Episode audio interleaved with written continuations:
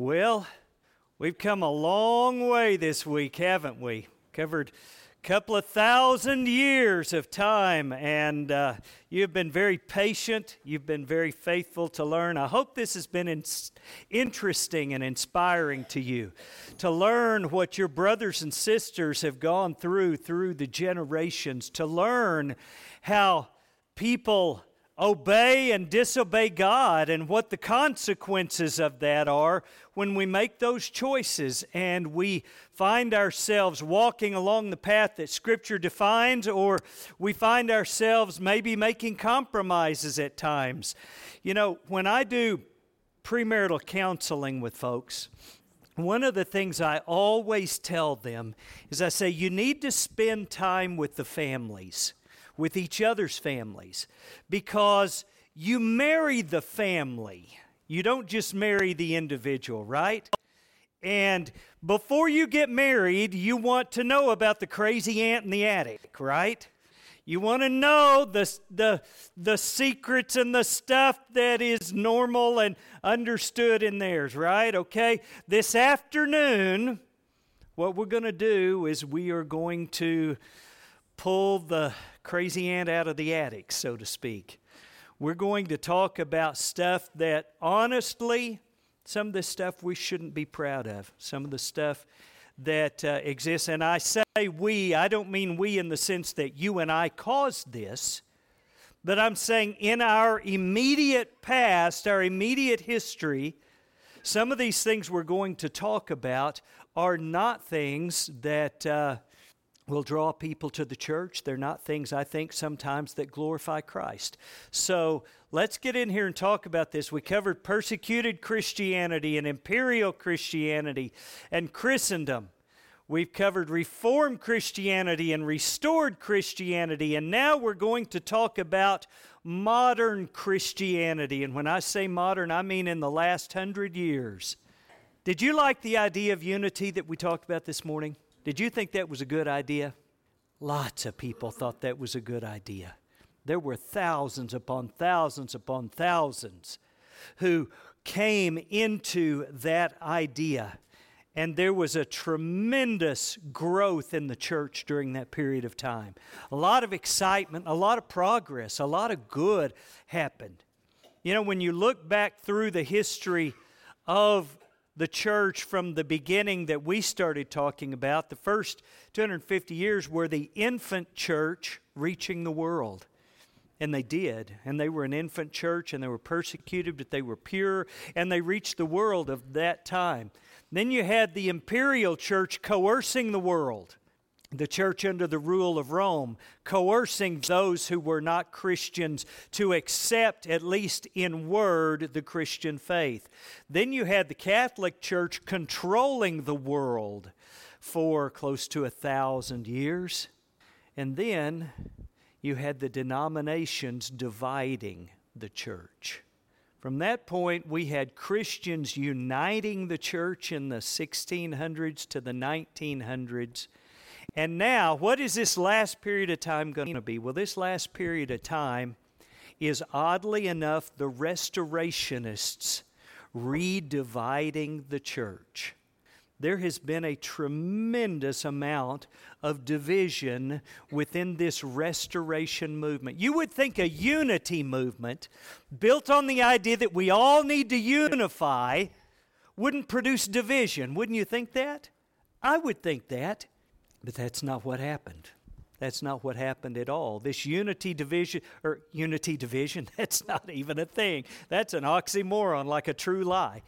This unity movement that began with such glory and fervor and excitement and great ideas that let's just have unity on the Bible and the essential things and give people liberty in their opinions and love each other has turned into many times in many places bitter fighting over personal prejudices and personal opinions.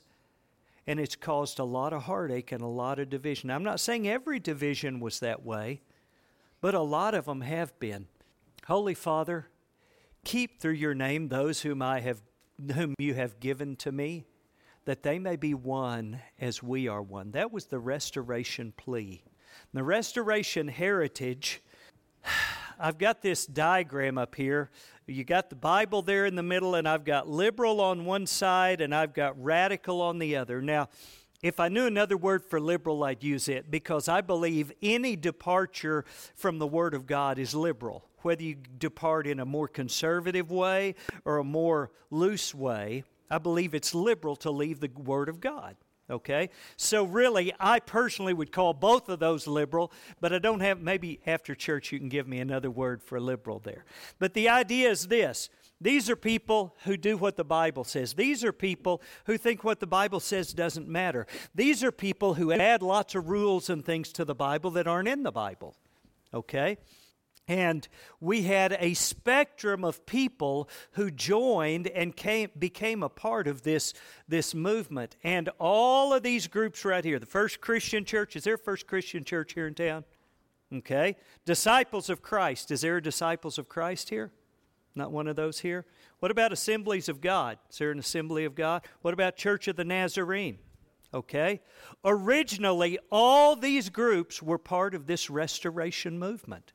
Originally, all these different denominational groups all came together with the original idea that let's have unity in essentials, let's have liberty in opinion, and let's have charity in everything.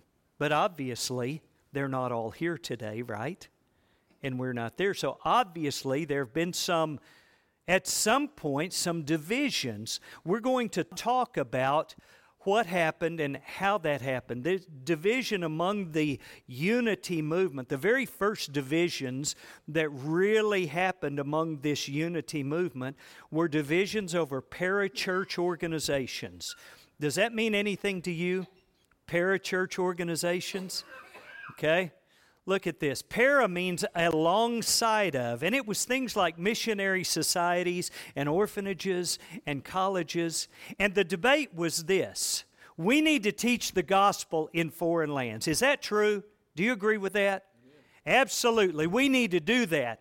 And you know what? We need people trained to go be missionaries and it would be really good if people who have been missionaries could train people who are going over there because elders in a local congregation who haven't been missionaries, it's going to be hard for them to train guys to be missionaries, right?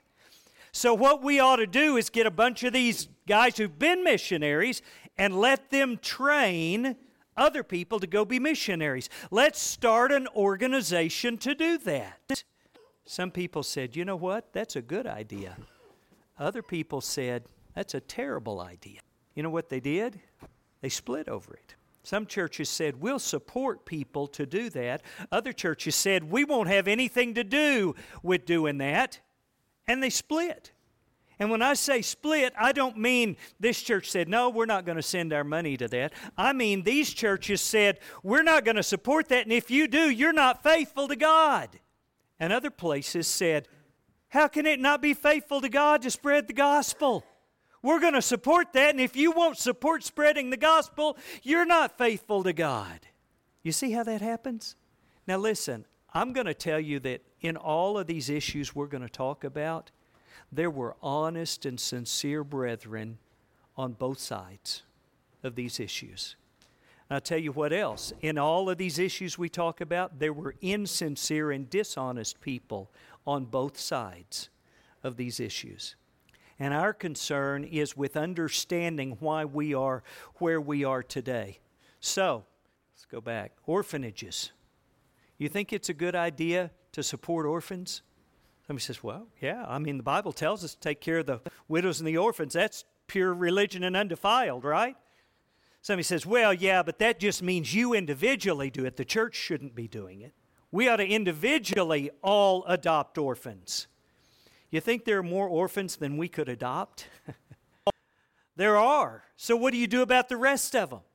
Someone says, Well, we could, you know, I'll, I'll, donate some land and build a building, and we can put some house parents there, and they can have a bunch of orphans, and we can try to support and raise them and teach them God's Word. And someone else says, No, you can't do that.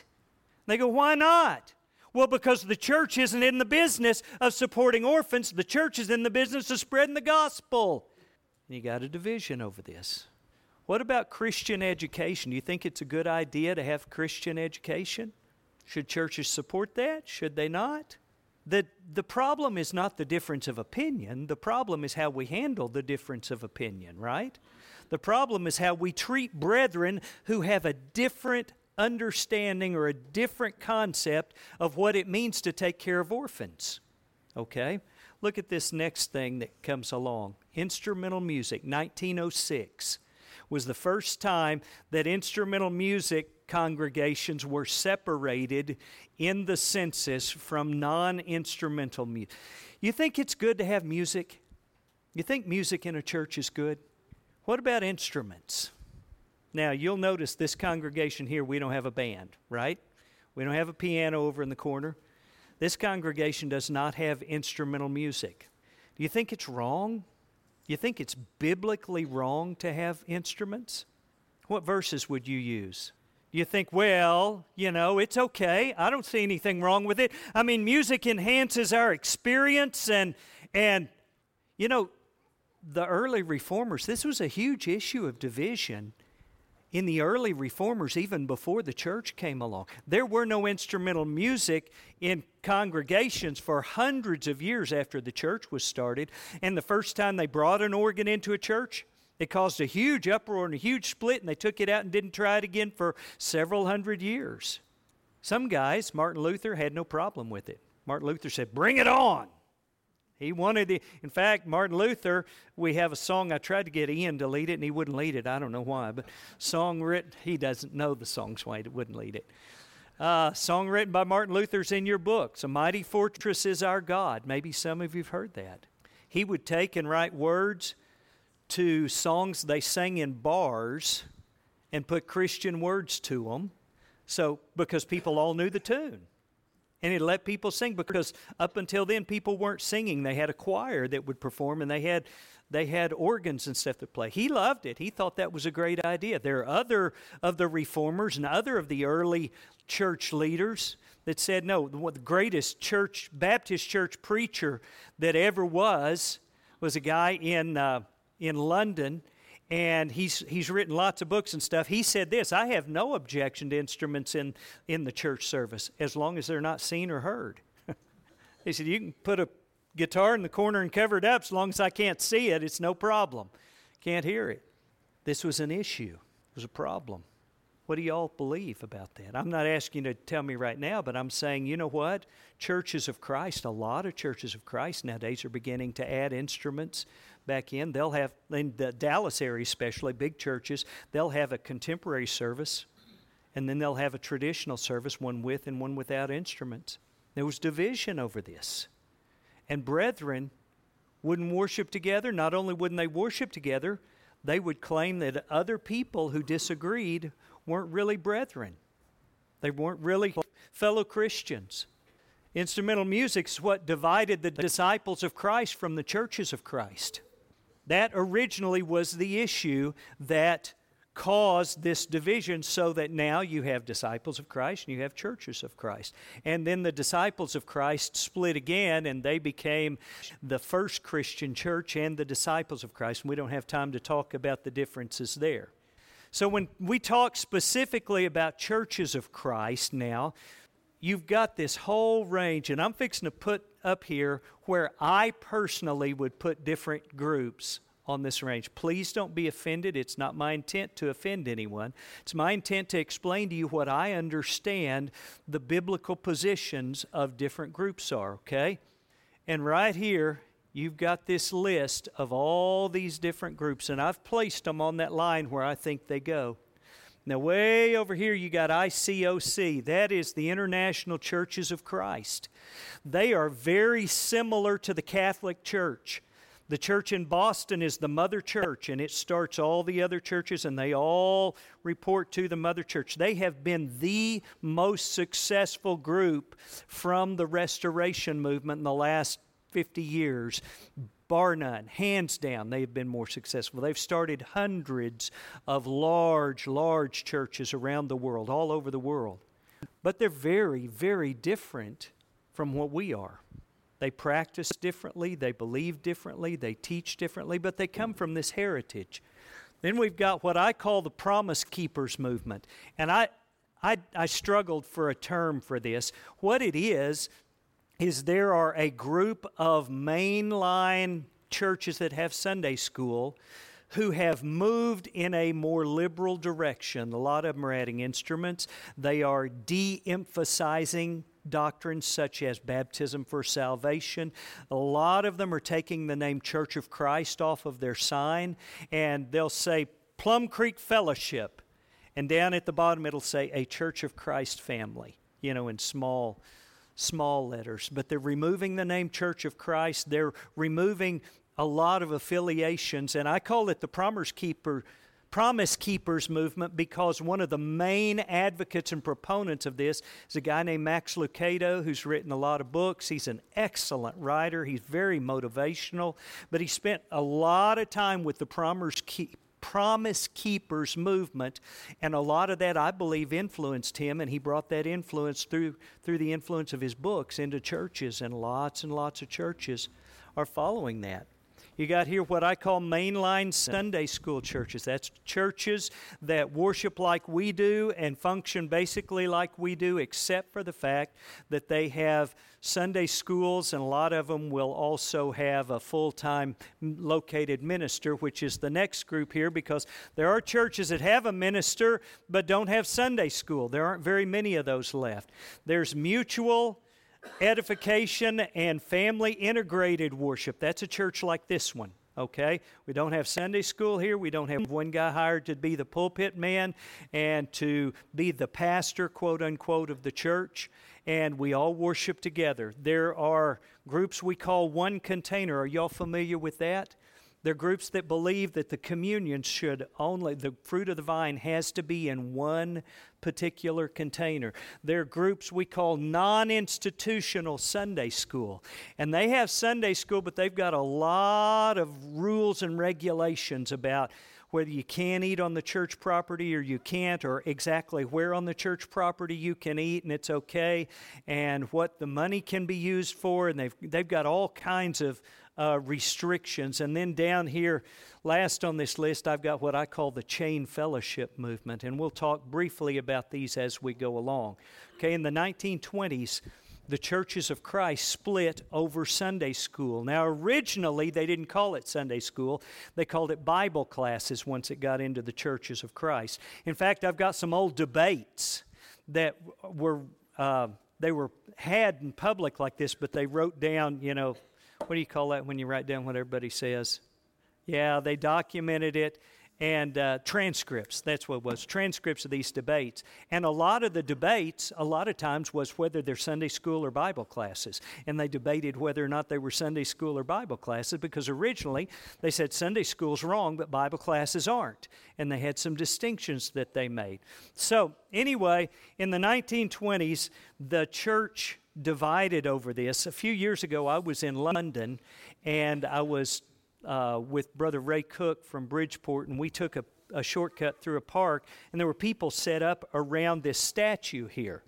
And they were set up with TV cameras and stuff like that. And I said, Wonder what this statue's about. So I went over and looked, and it was a statue. And you can't read, that's me down there in the shadow standing beside it, okay? But here's what the statue says Robert Raikes, founder of Sunday schools, 1780. This statue was erected under the direction of the Sunday School Union by contributors from teachers or contributions from teachers and scholars of Sunday schools in Great Britain, July 1880. That's where Sunday school came from. That guy right there, Robert Raikes, he was a, a social crusader, and he was concerned because in England at that period of time, if you were poor, you didn't get an education. You had to go work all the time. If you were a kid, Rich kids got educated, but poor kids didn't. And he said, We need to be educating poor kids. Do you think that's a good idea?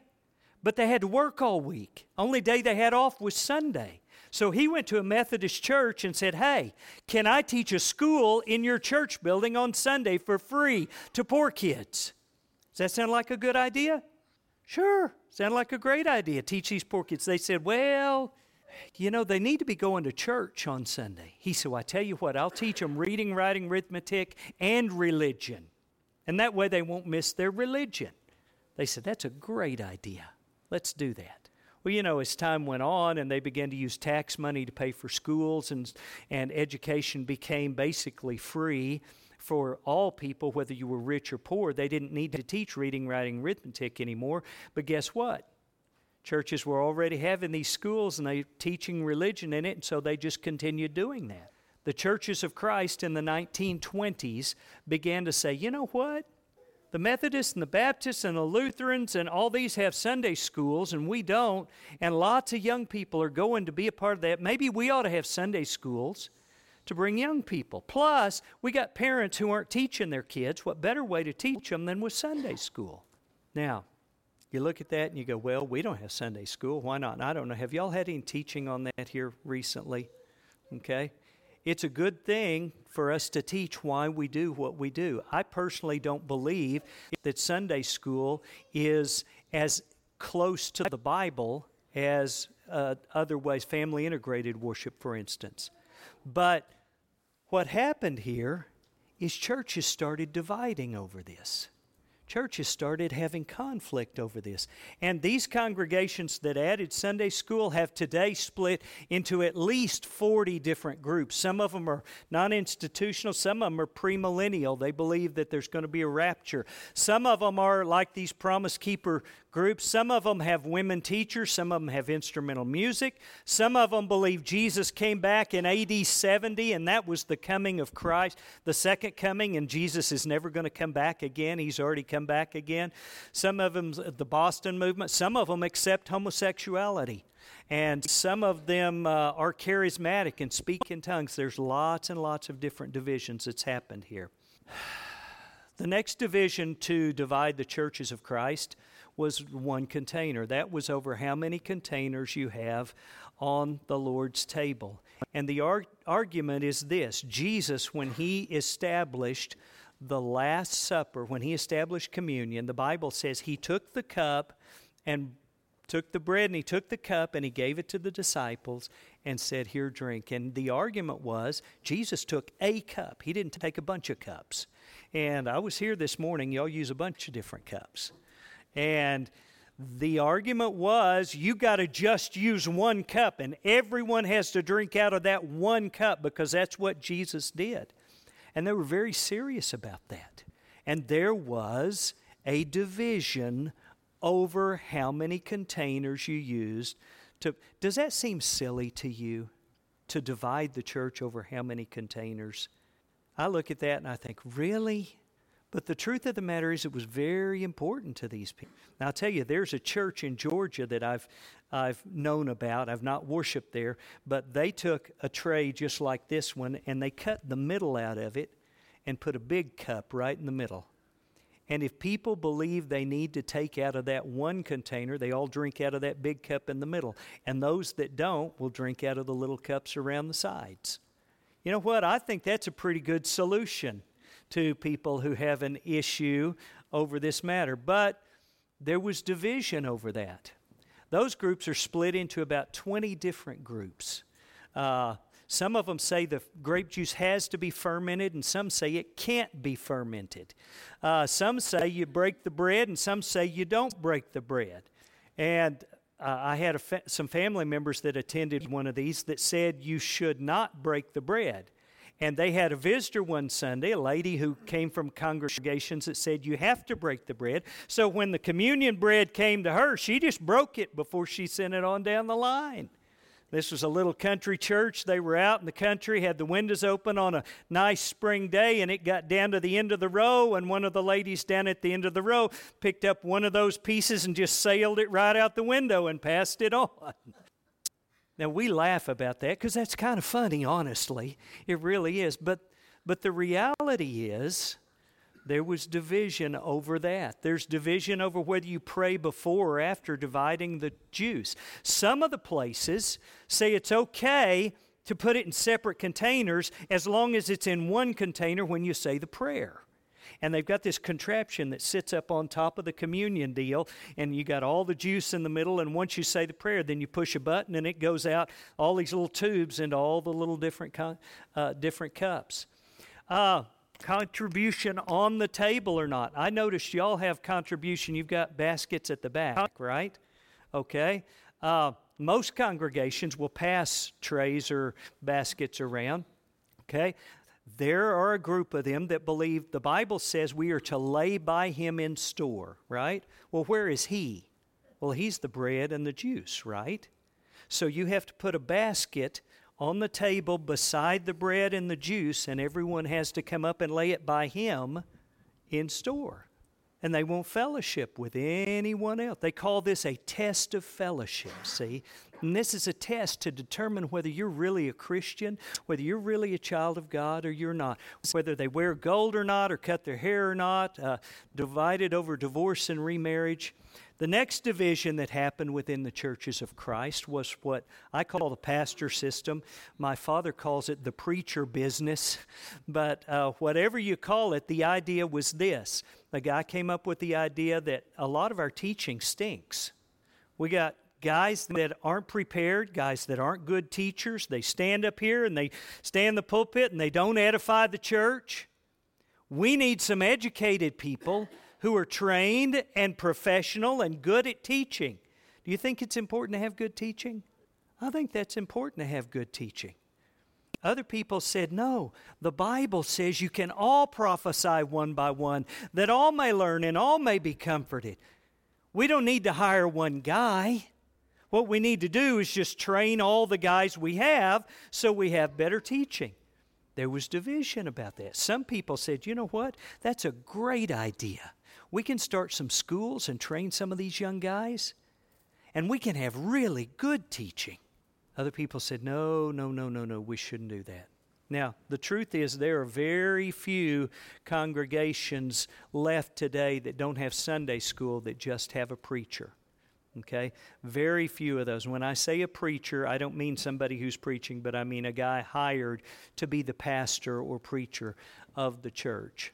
Then 1960 there was a division in the 60s over chain fellowship. Now that came actually from this division right here. Back in the late 50s, some of you may remember this, there was a big meeting out here in West Texas of elders and uh, leaders of churches, and they got together to discuss that. And out of that meeting walked out two distinct groups some that said we're going to hire preachers, and some that said we're not. Okay? But the group that said we're not, all of a sudden, I say all of a sudden, over the course of the next few years, ended up splitting into two groups. And those two groups were this. One group said, No, we're not going to hire a preacher. We don't think that's best. We think the men of the church ought to teach. We believe in mutual edification. We believe that's what ought to be done. That's what we're going to do. But we still love those brethren. They're still our brethren. We're still going to work with them. We're not going to cause division over this as far as not fellowshipping with them or not working with them or not having any association. We're not going to do that.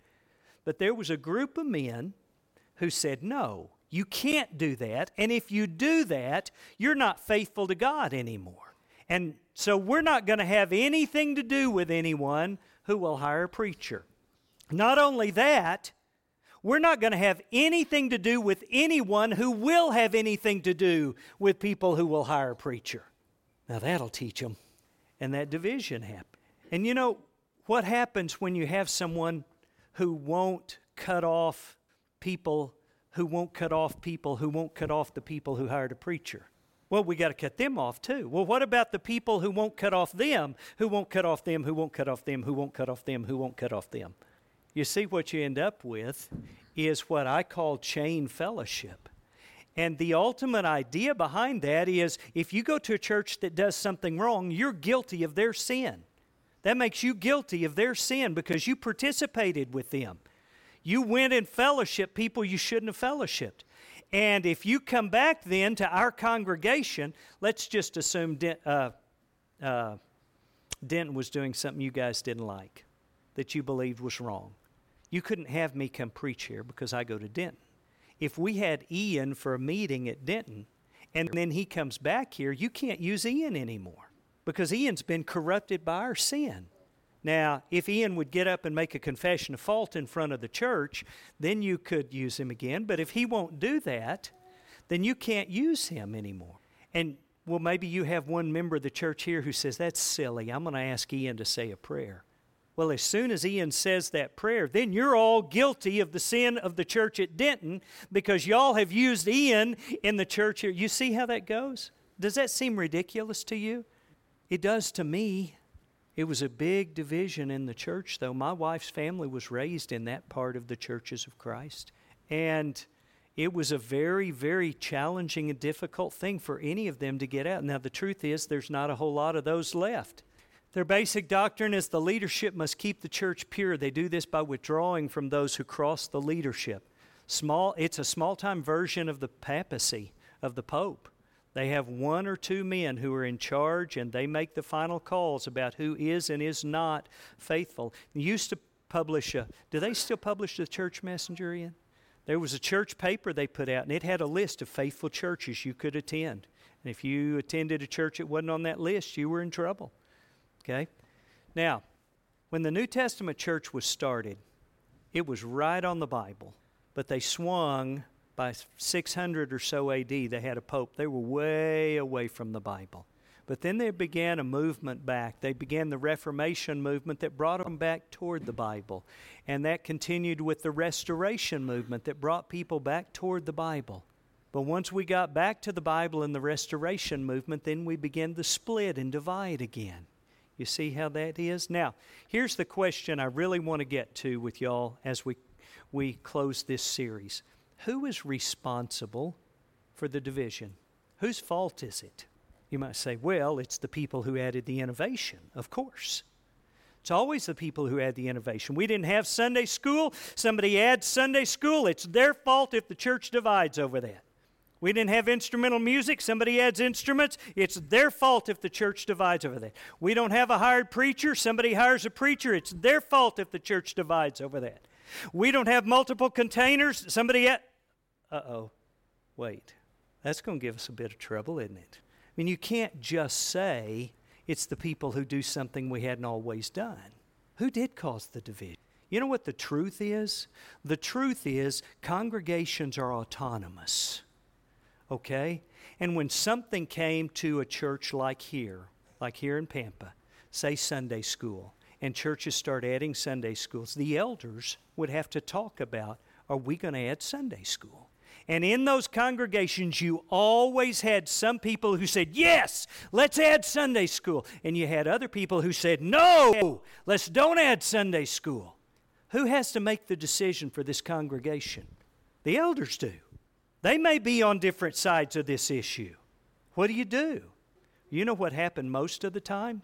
The elders would make a decision and they would say, We are not going to add Sunday school or we are going to start having Sunday school. And the people who didn't like the decision, a lot of times would say, Oh, yeah, we are too going to have Sunday school. And if y'all won't do it, we're going to go down the block and buy another piece of property and start a church and we'll have Sunday school. Or they would say, Oh, no, we're not. We're not, I don't care what you elders say, this church won't have Sunday school, and if it does, we're going down the street and we're going to start another one that doesn't have Sunday school. You know what happens sometimes? Sometimes you'd have three or four elders, maybe three of them agree to add Sunday school, and one is against it. This happened in Gunter, Texas. The brethren who didn't want to add Sunday school, they show up at church on Sunday and the doors are locked. They've changed the locks, and those brethren aren't welcome here anymore because they don't want Sunday school. What do you do? They went down the street and started another congregation. You know, in different situations, it was different people who caused the divisions over these issues. There were churches that for a while would have Sunday school and went, you know what, that's, that's not working, it's not doing what we thought it would do, let's get rid of it. And the people who stayed, who didn't believe in Sunday school, that church never split. Those things happen, but the vast majority of the time, people get entrenched on one side or the other, and they start arguing, and they get mad at each other. And instead of having, now listen, I'm not saying there's no difference in Sunday school and not Sunday school. I'm not saying there's no difference in any of those things on that list. I have my personal preferences and beliefs that one side or the other on each of those splits is closer to the Bible. I personally believe that. But I don't know that we've done this kingdom of God a lot of service by getting angry at people and dividing the body of Christ and hating our brethren. Listen, the Bible says when you believe, repent of your sins, and you're baptized into Jesus Christ, you're born again. Is that true? Do you believe that? Is that true? That's true. When people obey the gospel, they're born again. They become Christians. They become children of God, just like you and me. Well, I don't I don't go to churches that have Sunday school normally. I don't work with those congregations because I, I believe that there are better ways to do it than Sunday school personally. Okay? So I would say I believe that's an error. But I don't believe that makes them not Christians. I believe it's something that I wouldn't do, that my conscience would not allow me to do, but it doesn't make them not Christian. I think we have to love each other. I think we have to understand that I'm going to misunderstand some stuff. I'm going to be wrong about some stuff. And I would hope if I'm wrong about something, you love me enough to teach me. And if I don't immediately accept it, you spend years, if it's necessary, teaching me and helping me get to that and showing me that you love me as a brother in the Lord. Not that you'd cut me off immediately because I do something you think I shouldn't do. And I'm telling you this stuff in real, as honest and open as I can because I believe it's shameful that we have divided the body of Christ over and over and over and over again. And I'm convinced that people just like you and me will do it again. Be some different issue, some different challenge. But I'm convinced we'll do it again because that's the way human beings are. We're divisive and we're hard hearted sometimes when we don't love each other. Now, this isn't always the case. Sometimes there's love. Sometimes love reigns over, and I've seen in my lifetime a lot of change a lot of change of some of these old hard attitudes where anyone who's not exactly like we are isn't really a Christian and isn't really faithful. I've seen some of you older guys, you've seen that, haven't you? You've seen changes in, in those old hard positions. And I'm not saying we don't stand for the Lord, we don't stand for the Bible. We do. But we stand for what the Bible specifically says we don't divide the body over, well, if the Bible says this, then it means this. And if that's true, then this is true. And if that's true, then this is true. And if that's true, this is true. And if that's true, this is true. And if that's true, this is true. And therefore, you're not where I am, so you're not a Christian. I think that causes us a lot of damage. I think that's caused a lot of harm in the church.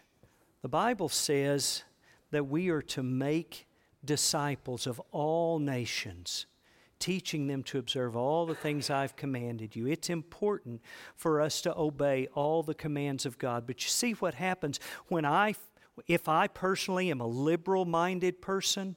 Look at this. What you see depends on where you stand. If you're standing way down here, if you're radical in your mindset, you're going to see a liberal behind every tree. You're going to see a liberal everywhere you look because that's where you're standing. You know how many people you're going to think are radical? Almost nobody.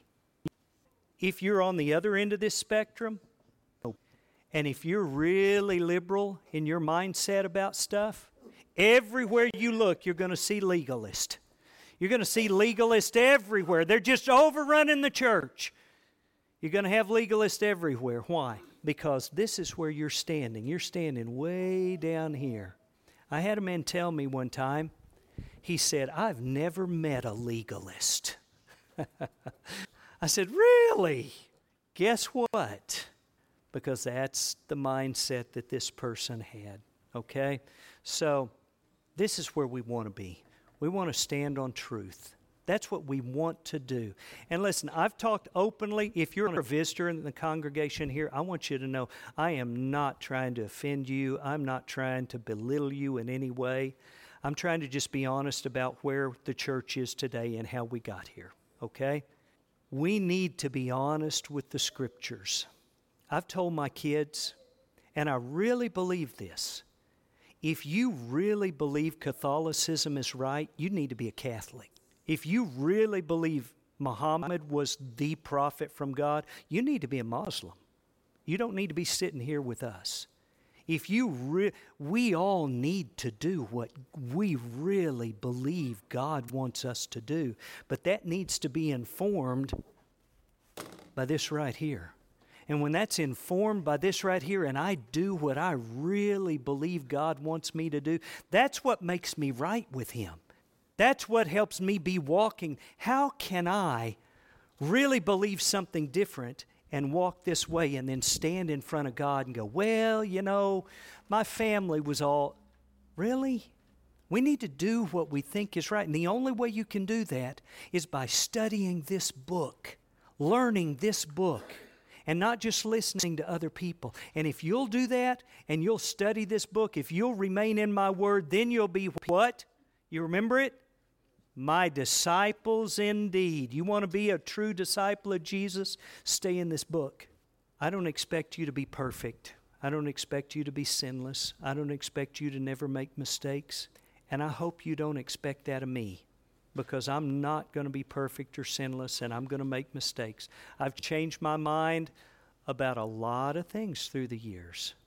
We have to have, without that middle piece of liberty in areas that are not specifically legislated by God, without that, we'll just continue to fragment and split and divide. And without that critical bottom piece of, in all things, charity, it won't bother us. We'll feel justified in dividing the body of Christ. And it's my great desire and my great concern for you that you not be that way. Now, I want to close with some recommendations. Today's climate is this growing hostility toward Christianity. You know that, right? Okay? There's increasing value of tolerance. And when I say value, I mean it's valued by our culture. We're supposed to tolerate everything nowadays. A decreasing sense of brand loyalty. When I was a kid, a Baptist, when they moved to a different town, they went to a Baptist church because they were Baptist. I hate the term brand loyalty. I don't I asked Ian for a better term. I don't have a better term. But lots and lots of people who grow up in churches of Christ just like this when they go to college or they move off, they just look for a church they like. They don't look for a church of Christ. They just look for somewhere they like to go to church. That's our culture. We need to know that. We need to be aware. And selfishness is becoming respectable. What I mean by that is it's fine. It's not just fine, it's expected that you're just going to look for something that meets your needs religiously. It's going to be all about you. Let me ask you a quick question. Do you think Jesus would have carried around a selfie stick? Last Supper picture, everyone. I mean, he wouldn't have done that. It's not about you, it's about pleasing God. Okay, but in our culture, that doesn't seem to be the case. So, here's some specific recommendations out of this series that I have. Number one, be ready for an influx of people. What would you do here if one of the churches in town said, you know what? We're just going to shut down and go join this congregation? What would you do? How would y'all handle that? Be ready for that. That might happen. I know of places where that has happened. How are you going to handle that? I think you need to spend time as leaders in the congregation thinking about what we would do. Number two, avoid extremism. Extremism is not good. I've known people who were so against Sunday school that they wouldn't even teach their own kids the Bible. That's crazy. You have to avoid extremism because extremism produces extremism. So let's be sure that we stand on Scripture, but we don't try to run so far and so hard to get away from everything else. Judge everything by the Scriptures. You have no Scripture, you gave me no verse. Why is it wrong? It just seems denominational. But so does having a revival in the week, and we do that. I mean, I'm not going to be judged by God based on whether or not it seems denominational.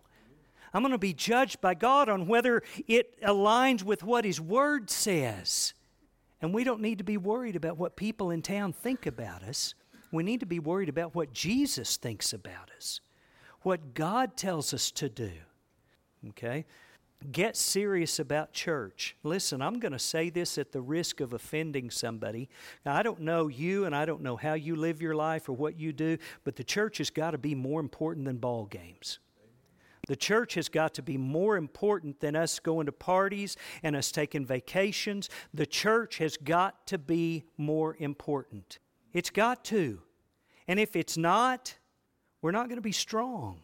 But I'm going to tell you, if we're going to stand and say we're going to stand up and lead for God's people, we got to get serious about this. It's got to be more important. Somebody says, "Well, you know, we, we try to try to get there as much as we can, but we got stuff going on, and and I'll tell you the reason people aren't here is because they believe what's going on somewhere else is more important than what's going on here. Like I said, my intent is not to offend anyone, but just to be honest, if we're going to move forward in this culture, we've got to be serious about the church. We have to be a people of initiative. We can't just do what we've always done and sinned and just sit and just hold services. We got to do something. And if we don't do something, you know who will do something? It's all your fringe members, and they'll all leave. That's what they'll do. They'll go somewhere else where something's happening. And I don't say this as a rebuke because I don't, I don't know what all y'all have going on. You need to do something. Be involved. Be aggressive in evangelism. How many people are there in Pampa? 20,000. You think all 20,000 have heard the gospel? It's your job to make sure they do. It's your job to make sure that every person here hears the gospel. They need the gospel. We need to be aggressive. You need to have an intentional campaign. Somebody says, well, door knocking doesn't work. Okay, do something different. But do something to teach the gospel. Be aggressive in that. Make plans to deal with the future challenges. We don't know all what they're going to be, but I'll tell you what some of them are going to be. The church is going to be under attack from the LGBTQ community, and there's going to be legal attacks. There's going to be all kinds of problems we're going to have. We need to be prepared for that and ready for it because we're going to stand on what God says. And finally, I close with this you need to learn from the past. The Old Testament is full of stories of people who obeyed and disobeyed God and what happened. History that we've studied is full of stories about those who obeyed and disobeyed God. Let's learn from that. Let's think about let's not just go, wow, that was some interesting stuff, but let's learn from it. And let's let's not be divisive, but let's not throw caution to the wind. Let's keep our nose in our own business and let's do the best that we can to serve God. You can't be the best Christian that's ever lived, maybe, but you can be the best Christian you can be. This may not be the best church in the whole world, but you can be the best church you can be. And that's what we have got to dedicate all of ourselves to doing. Let's be serious about this. It's a great commission, it's a great call from God. And I can promise you this if you'll throw everything you've got into being active and involved and committed to Jesus Christ and His kingdom, you'll never regret it. You will never someday go, man, I wish I'd spent more time at the ball fields instead of trying to teach people the gospel. That'll never happen. And you'll be rewarded greatly because your labor in the Lord is not in vain. You need to remember that. That's my final admonition to you. Your labor in the Lord will not be in vain. Be faithful, be strong. Thank you for your time and your interest in this. I love coming here. I love all of you, brethren, so much. You just treat me like I'm family, and I, I truly believe I am family here. Uh, we would love to invite all of y'all to come visit us in McKinney or the Denton area, not all at once, but come, you know a family at a time. We'd love to show you some return hospitality. If you're ever in the Dallas area, really, we love you and let's move forward as we serve Jesus with the rest of our lives. You don't have that long left, so move forward and serve Jesus. If you need some help from the church, please make that known while we stand and sing.